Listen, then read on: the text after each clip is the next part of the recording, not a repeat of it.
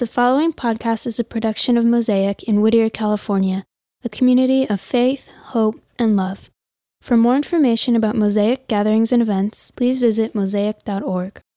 Welcome, everybody. How are you guys? For those of you guys who are dads, you probably know how uh, being a father is one of the uh, probably one of the best experiences you have as a human being. Uh, as a as a man, I guess you know you don't you don't give birth to these people. You know that's what. You know, I'll say it again. I've said it before. It always trips me out that women make people. They make people. They make immortal beings. And I've always found that just so mysterious and wonderful. And so, as dads, we, we just you know, we just go to work and pay the bills. So that's, what that's our role in that. For those of you who are single men, um, and you can tell because they're like, like nervous chihuahuas waiting to get married, they're, um, being a father is probably going to be one of the most wonderful experiences you'll ever have. So happy Father's Day to all of you dads. If you've been with us for the past uh, four weeks, you know that we've been having a conversation surrounding these banners that you see around here, the, uh, the different ones explaining our culture, and our ethos and what should define us as individuals and what we hope will define us as a community. And whether you're visiting from another uh, spiritual community or examining what this is all about, this is, this is kind of an, almost an inside conversation to who we are as followers of Jesus Christ. And so this morning, you notice that the banner wind or the metaphor of wind is what we'll be discussing. The first was, of course, earth, discussing our character, and fire, speaking of communion, wood, speaking of connection, and water, of community. But this morning we were going to talk about the word and the metaphor of wind. So if you have a Bible with me, or if you can watch the screen, let's go to Acts chapter 2, verse 1.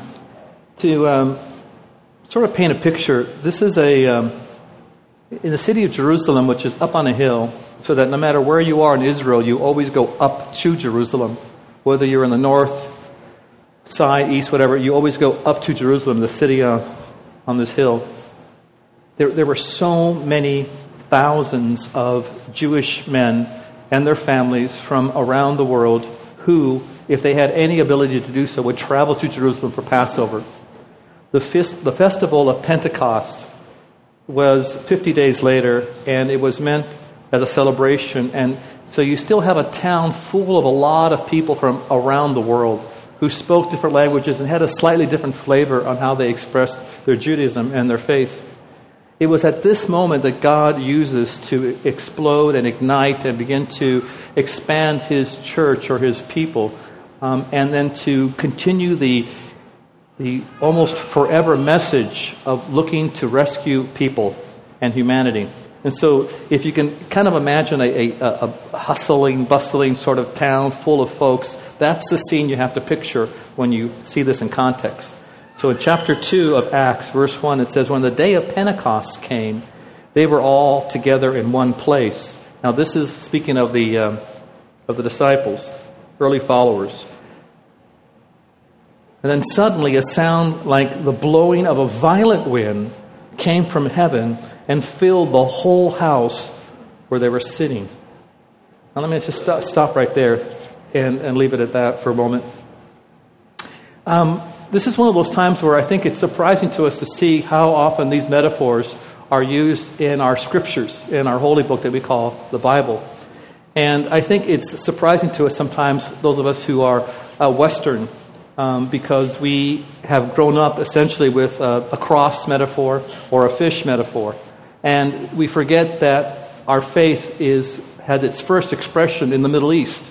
And so if you kind of peel back or detox it from its uh, Southern Californian thing, the surf thing that comes out here, and LA vibe that it has, if you detox it from its Southern California thing, its, its West Coast thing, its Western thing, its European thing, you get back to some very interesting, almost you know, transcendent metaphors, and one of them is wind.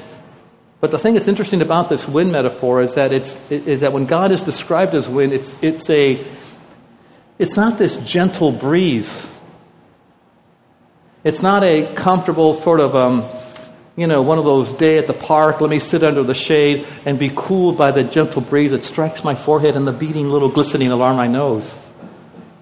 It's described as a cyclone. As, a, as, a, as the author put here, as Luke put here in this book, a violent wind filled the entire house.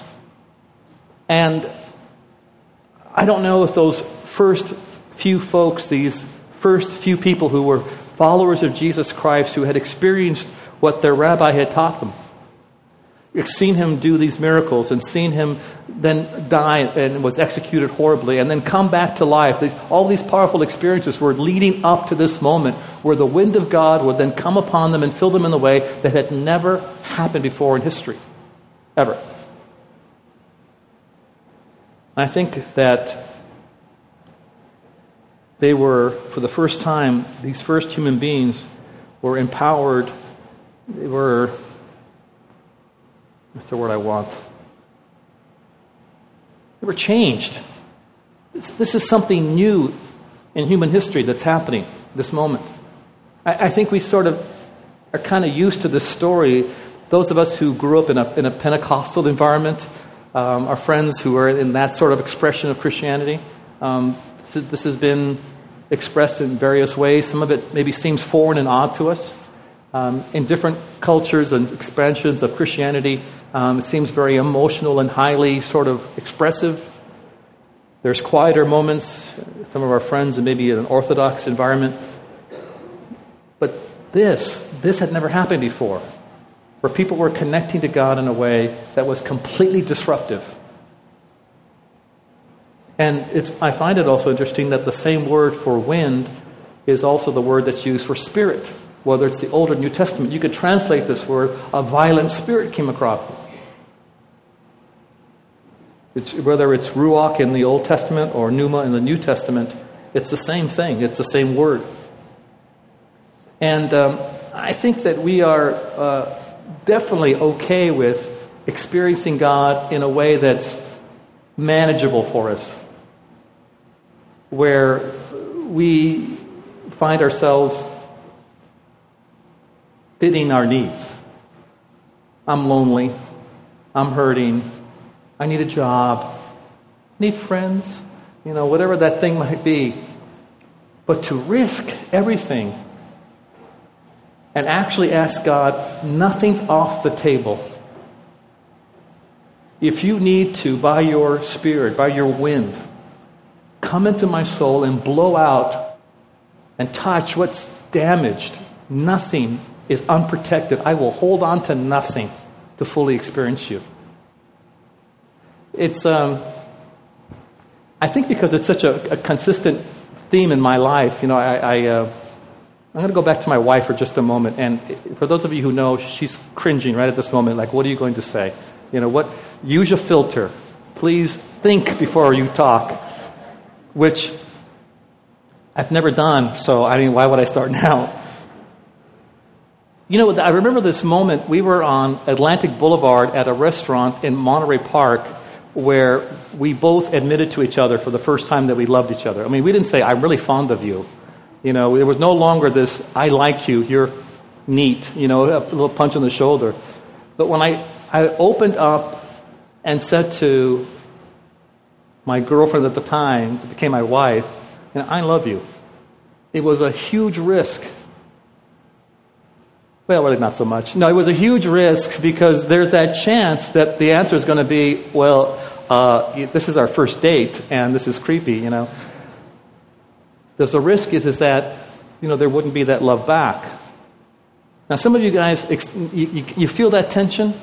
That's at some level what I'm speaking about when I mention that we have this love relationship with God where we actually put nothing back, hold nothing back, protect nothing, and completely expose ourselves to the force and the power and the wind or the Spirit of God to ignite us into life. And yet, as wonderful as that sounds, it, it it's not it's not just for ourselves. See, I, I wonder if, if, if we really I wonder if we really, and I have to ask myself this question as I was processing this for the past few days how much I really could stand or want the full force of God's desire and plan and intention for my life. How much I could stand, or do I really want His full mission for my life? See, and, and that's, that's one of those questions you guys have to process on your own. Because of some of the responsibilities that I have here, folks will ask me, What do you think God wants for my life? What do you, Josh, I, don't know. You know, it, eh, honestly, He's not playing peekaboo with His desires. He'll talk to you, He'll tell you. But I know this that a lot of it is often we want the God that is manageable and that will meet us when we want, as we want, how we want, and not the violent, unpredictable God that risks. Let me tell you, let me take you to a story in John chapter 3 that's familiar to most of us. John chapter 3. Small house late at night, lit by oil fueled lamps, little bowls. Uh, a man who has known God as, as solid and a rock, predictable rules, guidelines that govern my every, every expression of my life. How I eat, how I wash, how I dress, when I get up, how often I pray. This was Nicodemus, who was intently interested in connecting to God. He travels into sort of the, you know, low rent area of Jerusalem to find this young rabbi and ask him about connection to God. And so you have to picture this one man simply dressed, you know, tanned, muscular from having worked with his body all these years. And then Nicodemus, an older man, much more gray in his beard, with robes and a serious intent because he's on a quest. This is the story. Now, there was a man of the Pharisees named Nicodemus, a member of the Jewish ruling council, and he came to Jesus at night and said, Rabbi, we know that you are a teacher who has come from God, for no one could perform the miraculous signs you are doing if God were not with him. So, in reply, Jesus declared, I tell you the truth, no one can see the kingdom of God unless he's born again.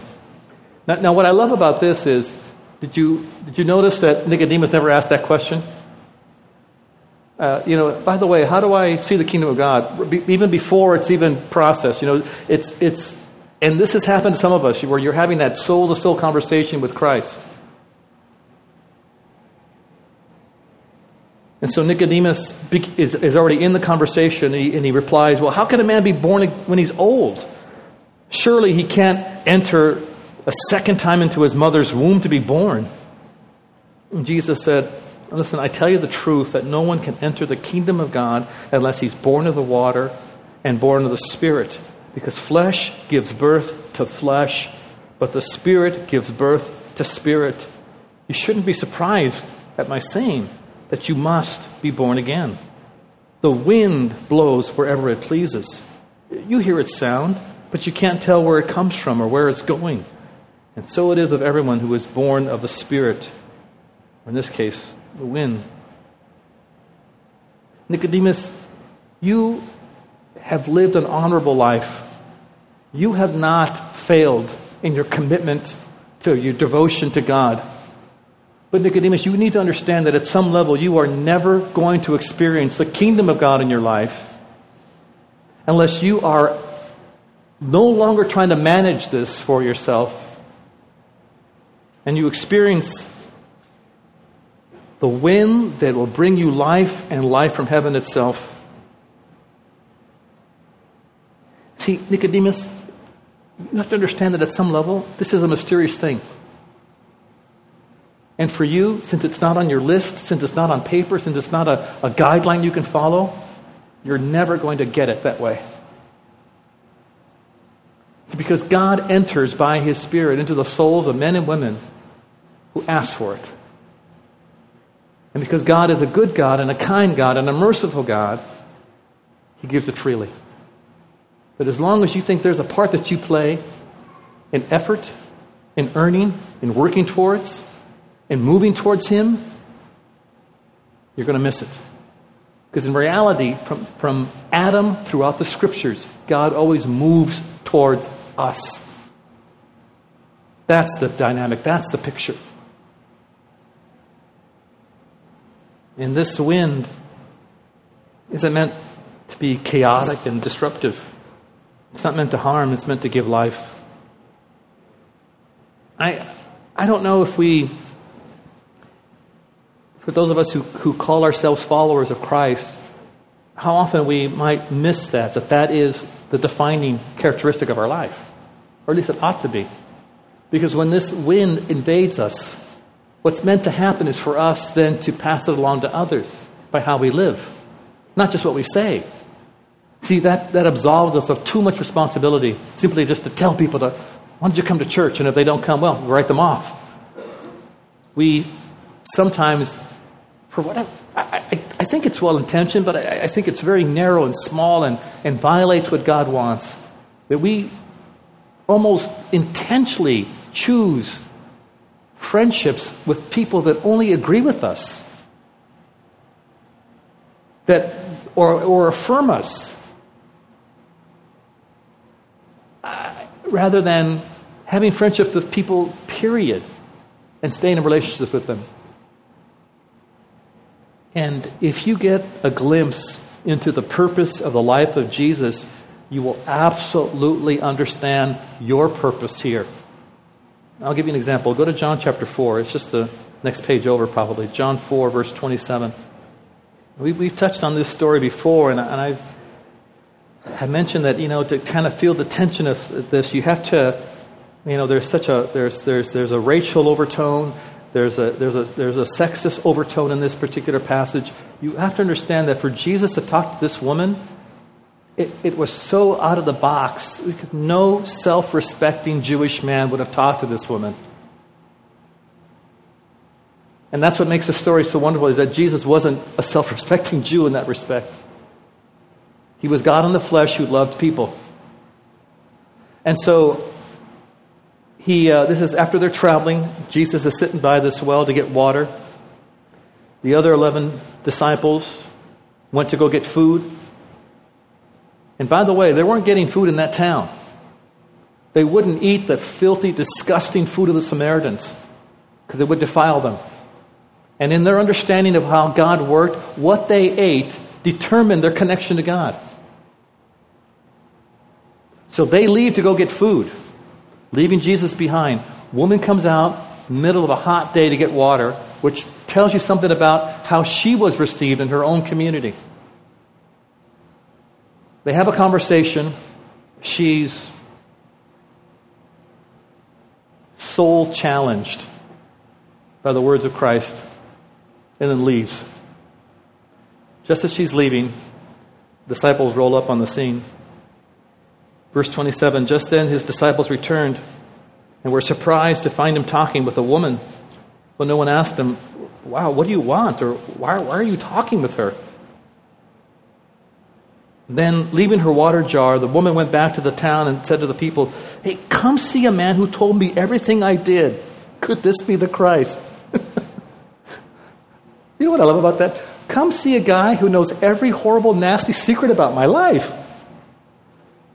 Would you go? I mean, I was thinking, well, I, I don't know if I want everybody to know about my, uh, my ugly little nasties. So she's excited. And, and they came out of town and made their way towards him. But meanwhile, his disciples urged him, Rabbi, eat something. And he said to them, I, I have food to eat that you don't know nothing about. And then, verse 33, his disciples said to each other, Wow, could someone have brought him food? Would the rabbi have eaten this food? And understanding what they were processing, he says, verse 34, Listen, guys, you know what my food is? My food is to do the will of him who sent me and to finish his work. Do you not say four months more and the harvest? I tell you, open your eyes, look at the fields. They are ripe for harvest. And even now the reaper draws his wages. Even now he harvests the crop for eternal life, so that the sower and the reaper may be glad together. Thus the saying, one sows, another reaps is true. Listen, I sent you to reap for what you have not worked for. Others have done the hard work, and you have reaped the benefits of their labor. I want you to draw attention to verse 34. It is the will, my work is to do the will of him who sent me and to finish his work. Go to chapter 19, verse 38 for just a moment. Here's what I want to tell you about this, and then we're going to go on. When Christ came to, as he put it, complete the work that he had for his Father, I want you to understand that he doesn't call us to say, I want you guys to join me so you can have the best friends ever. I want you guys to come along so we can all have music that no one else listens to but us. I want you guys to come along so you guys can wear clothing that is all scriptures and really creep out people that you don't know. I want you guys to come alongside so that everything that you want is absolutely fulfilled and hopefully someone else catches it. Understand that the purpose of Christ was always moving towards people who were the furthest away as they felt it from God Himself. In fact, if I could give you a, some kind of picture, I think at times we have this idea that God's this bullseye.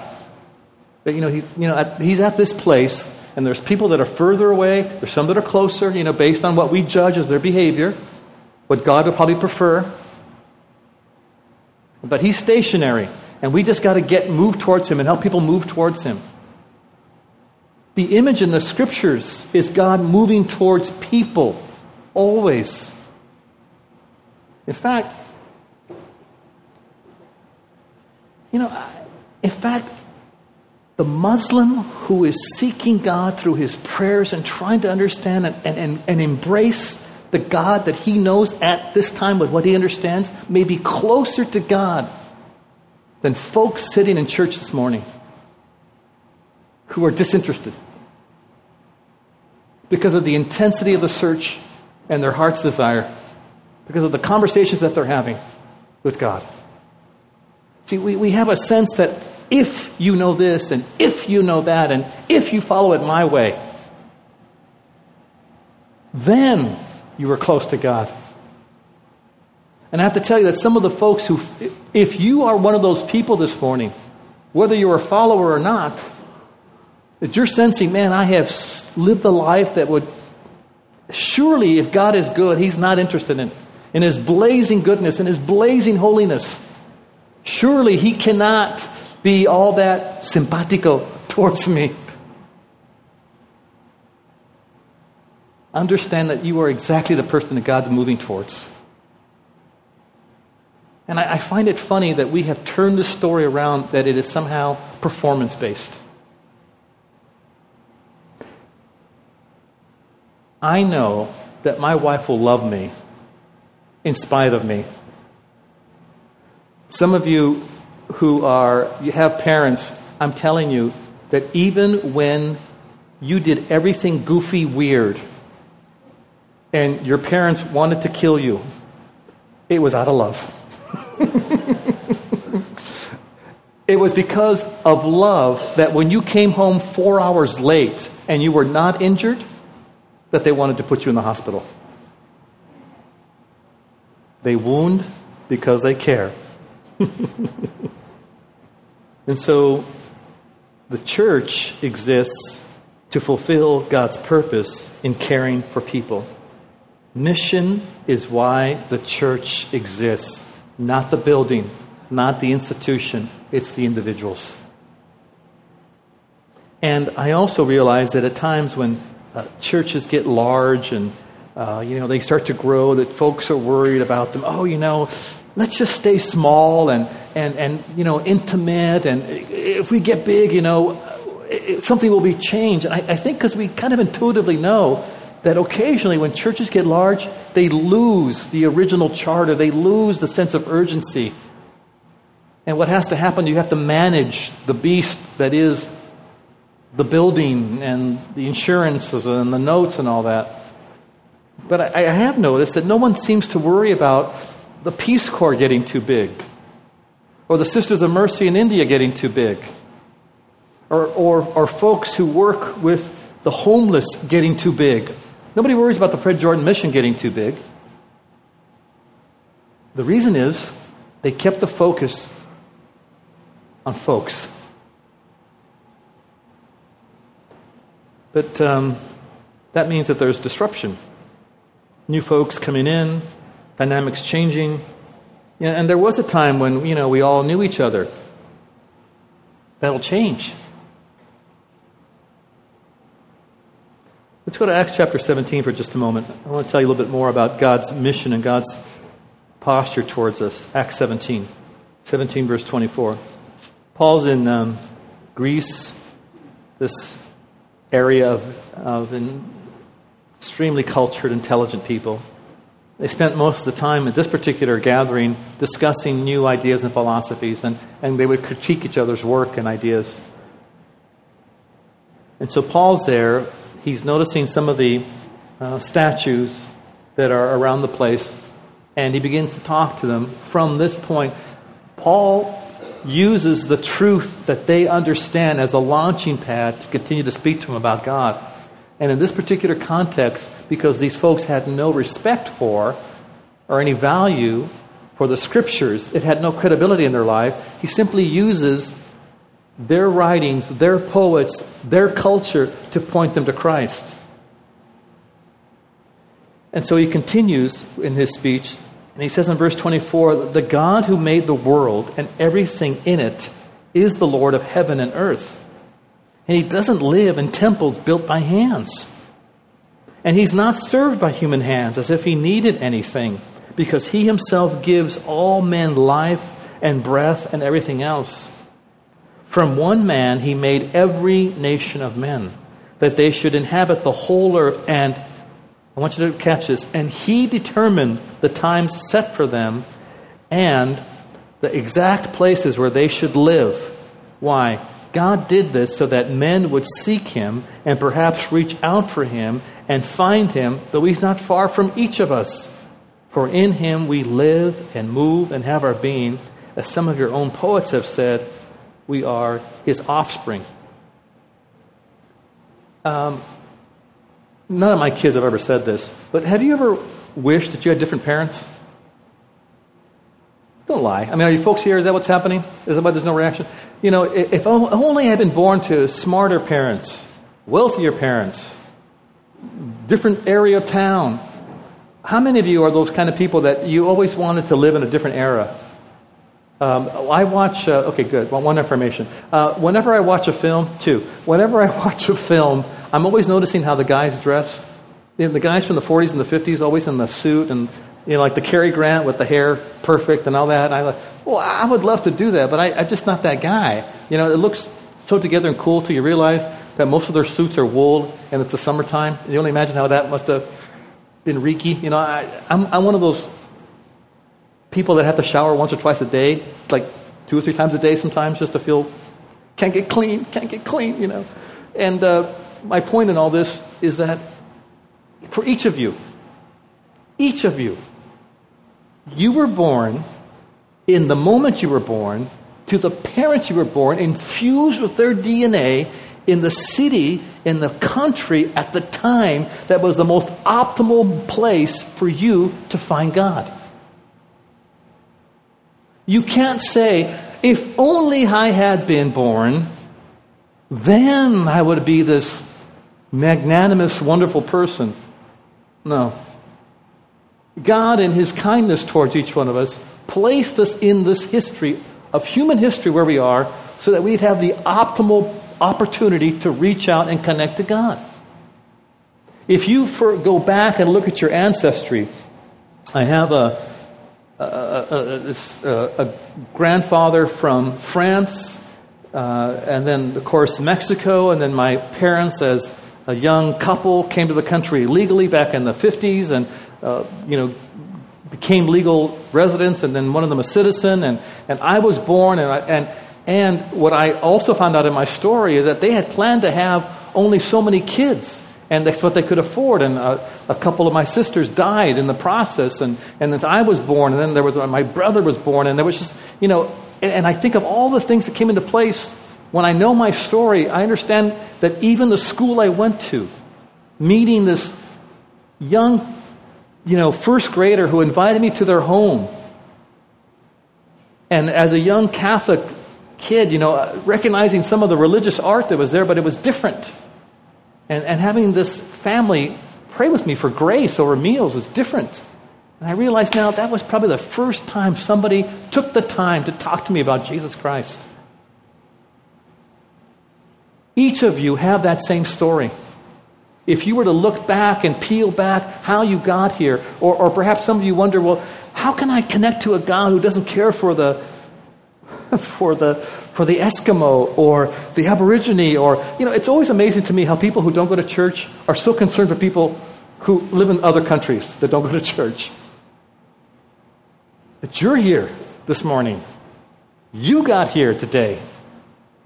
And the friends and the people that you know that invited you, their story came from who knows where to intersect with yours so that you would have an opportunity to connect to Jesus Christ. And this is the mission and the purpose for each of us who call us Him our Lord, and all of us who call ourselves followers. God's work, the work of Christ, and the mission for each of us is just to care for people. And along the way, to help them connect to Jesus Christ. And I, sometimes I, I think that we fail to see that our family, our hometown, our schools, our career, all of it was meant to help us to connect to God. And this is why mission is why the church exists. But there's more than that. See, Jesus, as I pointed out to you, doesn't call us and, and connect to us for us. Now, now, I understand, I get it, that there's a social component to every church. You make friends at church. And it gets to be the point that sometimes that's a, good portion of your social outlet are people that you know from church. But it shouldn't always be on Sunday mornings. I mean, if the only time we ever see each other on Sunday mornings, I think, you know, how, how close are we? Um, I know some of you get together, go to movies. Oh, by the way, this is a spoiler alert, okay? The happening didn't. Spoiler alert, but I'm, uh, I'm saving you money. I'm, I'm, this is an act of kindness. I know a lot of you guys get together now in places that I never, you, you, know, you, you go out, you do stuff, you have friendships, and people who are not part of your, your spiritual communities are, are your friends, and I think that's exactly what ought to happen. People who have different life, different lifestyles, different views, different views on politics. See, because the, the goal is not to subversively trick people to come into Jesus. Let me be nice to this person so that they'll go to church, and then I can rearrange them. it's, it's not marriage. I love you, just as you are. Now let me work on you, change you the rest of my life. When you read the story of Jesus, what's interesting for me to discover is how often he simply just does good to people and folks who never become his followers. You understand that the God that cares for us, regardless of our reaction towards him, God still gives them families, friends. You know, if, even if a person is evil, they get to enjoy good food or home brews, beers, and music and dance. All these gifts that God gives us to everyone, anyone, just for their enjoyment. And then we get this weirdness that we want to dole out and ration out our kindness and love toward people only if, or mostly if, they're like us. And we even do that among ourselves. Mission is why we exist to encourage folks to become the best at who they are and connect to Jesus Christ. And this is the, the privilege that we get to do, have in participating with Him. Now, I want to close with a couple of thoughts. Your, your deepest, most intent connection relationally will happen when it happens with God through Jesus Christ. Period. I, I, this, this is who we are. The second most important thing that you'll do with your life, regardless of what schooling you have and career choices you make, people that you will meet, marriages that may happen, is how you treat other people because there's no other way for folks to measure if God exists but by us I, understand there's a place for defending our faith, which, you know, even the, that phrase sort of makes me uncomfortable. Because what are we defending if people are not interested? If men and women who call themselves followers of Jesus would simply live out the mission of Jesus, there's a whole lot less to deal with and defend. Almost every nonprofit institution has greater credibility than churches. And part of that is because the people that inhabit those churches don't care for the people who are criticizing them. Here's what, here's what I'm going to suggest as we end this series make it a point, examine yourselves. Am I that kind of person that people who, I, do I have friendships with people who disagree with me? Are my relationships actually meaningful? Do I even know how to talk to somebody who's not part of my spiritual community? Do I have interests? Anything that's interesting to other people? And it, by the way, if you're a guest today and, and, you don't you know, call yourself a follower of Jesus Christ, um, it's kind of an inside conversation today. Uh, uh, we're glad you're here. Welcome. I hope that maybe some questions were raised for you and it'll lead you to other questions. I want you to know that in the back uh, of our little gathering, there's a table of literature. There's a free New Testament or a free Bible. You can just have it. No one's going to call you and bombard you with emails yet. But, but, but, but, but and no salesperson will call. But we just want you to have that literature and let God speak to you directly. Because we believe that since He lives, He still talks to people. All right, let me go ahead and close in a word of prayer, and we have a couple of announcements. Father, thank you so much for your kindness and, and, and for all the great and wonderful things you do for us. You, you give us a family, you give us friends, You've allowed wonderful foods to be made and, and drink, and you, people to create music and dance and art and beauty in this world. And for all of this, it's so great. So thank you for this world that we have. But I also want to thank you, Father, for the gift of life, this wind that will infuse our souls. And what I pray is that we allow you, we allow you to just really open up our sails and to experience it full force and its full beauty and might that we become those people who are people of the wind on mission, caring for humanity. In your Son's name we pray. Amen. Thank you for listening to this production by Mosaic Whittier, a community of faith, hope, and love. For more information about Mosaic gatherings and events, please visit mosaic.org.